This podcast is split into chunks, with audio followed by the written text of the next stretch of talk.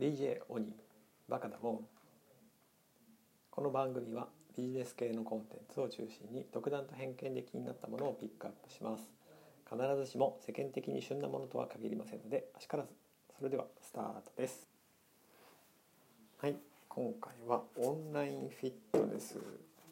を取り上げたいと思います。オンラインフィットネス盛り上がってるみたいです。ということで、えー、取り上げてみたいと思います。えっ、ー、とまあねネタ元というか、えー、手元にですね新型コロナに立ち向かう100の技術っていうですね日経 BP から発行された書籍がありまして、えー、この中にはですね、えー、そのこの書籍自体は100の技術ということでなんか毎年発行されているような感じらしいのですが、えー、このコロナ禍でですねそこに立ち向かう100の技術ということで、えーまあ、感染症に限らずですね医療、まあ、中心医療とか生活仕事移動場所基盤と大きくそういう8章に分かれてですね、えー、今重要な技術とか5年後重要な技術みたいなものを、えー、100個取り上げているというふうな本です。でこの中で24番目生活が変わるという章の中でオンラインフィットネスっていうのが取り上げられています。遠隔から姿勢を推定し助言っていうふうな見出しもついていますが、えー、どうでしょう？フィットネスとか運動とかって、えー、されてますか？私はあのもともと水泳を、まあ、ずっとというかですね定期的にやっていてえー、コロナ前は週に12回泳いでいたんですけどもコロナ禍以降はですねさすがにプールが営業していないとかっていうのもあって、えー、そっからそうですね夏5月6月7月ですねぐらいまでは泳げなかったですね全く。でまあ子どもたちもですね学校とかもなくあまり外にも出るなということで、えー体を動かす機会が本当になくなってしまってですね、まあ、たまに玄関先で縄跳びやったりとかそのぐらいはしていたりはしたんですけども全然その運動っていうレベルにはならないですよね。はい、ということで我が家ではですね、えー、トランポリン買ったらどうかなとかっていうふうな話もしてみたんですけど、うん、いまいち反応も良くなかったので、えー、任天堂スイッチのですねリングフィットアドベンチャー。これも買うの結構大変だったんですけどなかなか発売されないというか公式のショップでもですね、えー、発売されるタイミングが月に1回だけだったのかな。なかなか入手はできなかったんですけれども、えー、なんとか入手をして、えー、やり始めました。って言っても結局やってるのはあまあ主に私と次女4歳と、えーまあ、あとは中学生がたまにやるかなっていうぐらいの感じでありますけれども、はい、というふうな感じですが、えー、ここの記事の本の中で取り上げられているのは、えー、そうですね。あの2020年4月7日緊急事態宣言が出されて、えー、全国のジムやスポーツクラブが休業に追い込まれた、まあ、実際なんかスポーツクラブなんかでをで中なんていうのかなを経由して感染が拡大したケースなんかっていうのもニュースになってましたよね。で、え一般市民が運動する機会が減って存在感を増したのがオンラインフィットネスサービスということです。2000年代後半にヒットしたビリーズブートキャンプの DVD で再度トレーニングに挑戦する人が増えたのと同時にオンラインフィットネス動画配信サービス LEAN BODY というところでは2020年4月から令和版ビリーズブートキャンプの配信を開始して1ヶ月足らず250万回再生されたそうです。ただ、まあ、オンデマンドの動画配信を使ったフィットネスは始めやすいがコミュニケーションが少なく継続が難しいという点があるみたいです。で Zoom などを使ったパーソナルトレーニングやグループトレーニングのサービスが次々と登場しているということでユニークなサービスとして取り上げられているのがプロレス団体の DDT プロレスリングが2020年5月8日に始めた現役プロレスラーから指導を受けられる DDT レスラーズオンライン家庭教師というのがあるみたいです。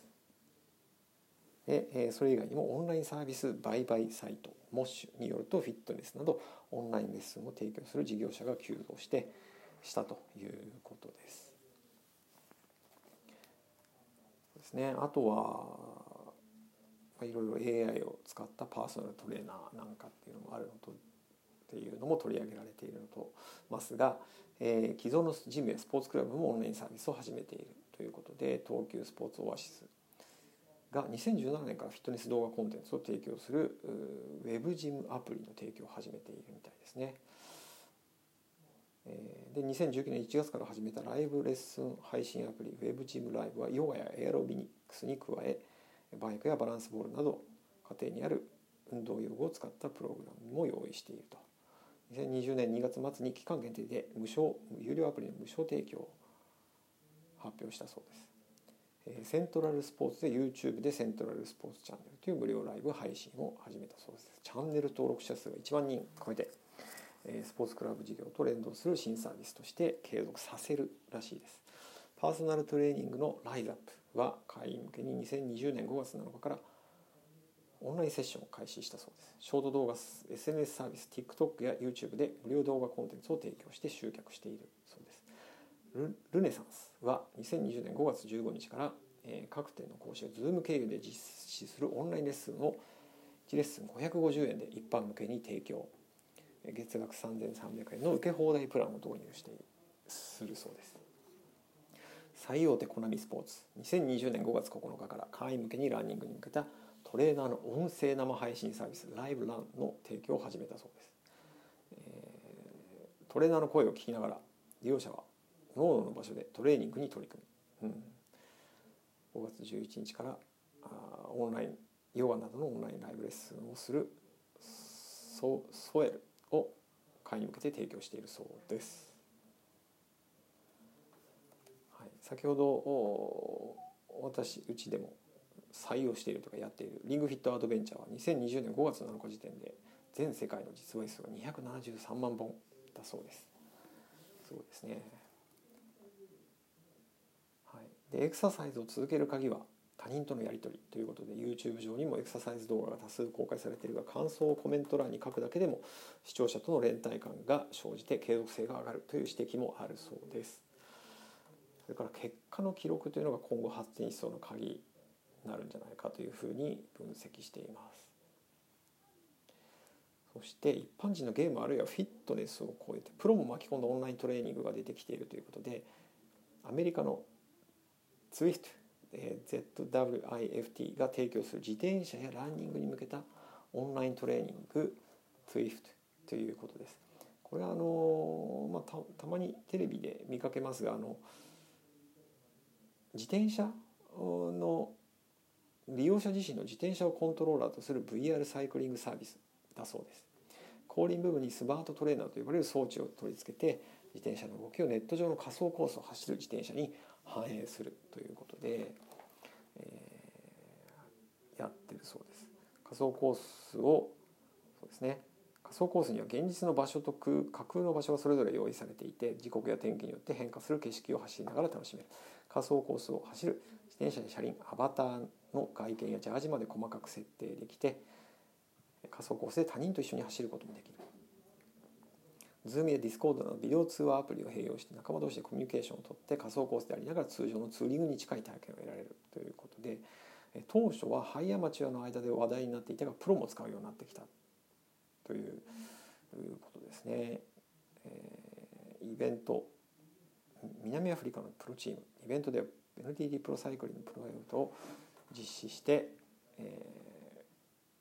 ー、国際自動国際自転車競技連合とえー、チャンピオンシップの開催を合意したというふうな話が載っています。うん、なんかチャリティーにもチャリティーみたいなものも実施して開催したということみたいです。すごいですね。最近だとまあオンラインのヨガなんかをですね、えーまあ、YouTube だったりとかサービスとして、提供しているケースを目にすることがよくあります。えー、この辺りこれからもっともっと盛り上がっていく可能性があるのかなというふうに思いました。はい、えー、オンラインフィットネスということで、まあ、あのジムとか実際のリアルの場だとですねその前後のですね、まあ、その主催されてる方なんかも手入れだったり、まあ、参加者の人もその、まあ、講師との方との接触だったりとか、まあ、他の参加者との接触とかっていうのもまだまだこう気になるところはあると思うので、えー、そういう点でもオンライン遠隔でのそういうトレーニングとかフィットネスみたいなのはまだまだこれから伸びていく可能性もあるのかなというふうに思いました。今日も最後までお聴きいただきありがとうございました。今日も良い一日をお過ごしください。DJ おにでした。See ya!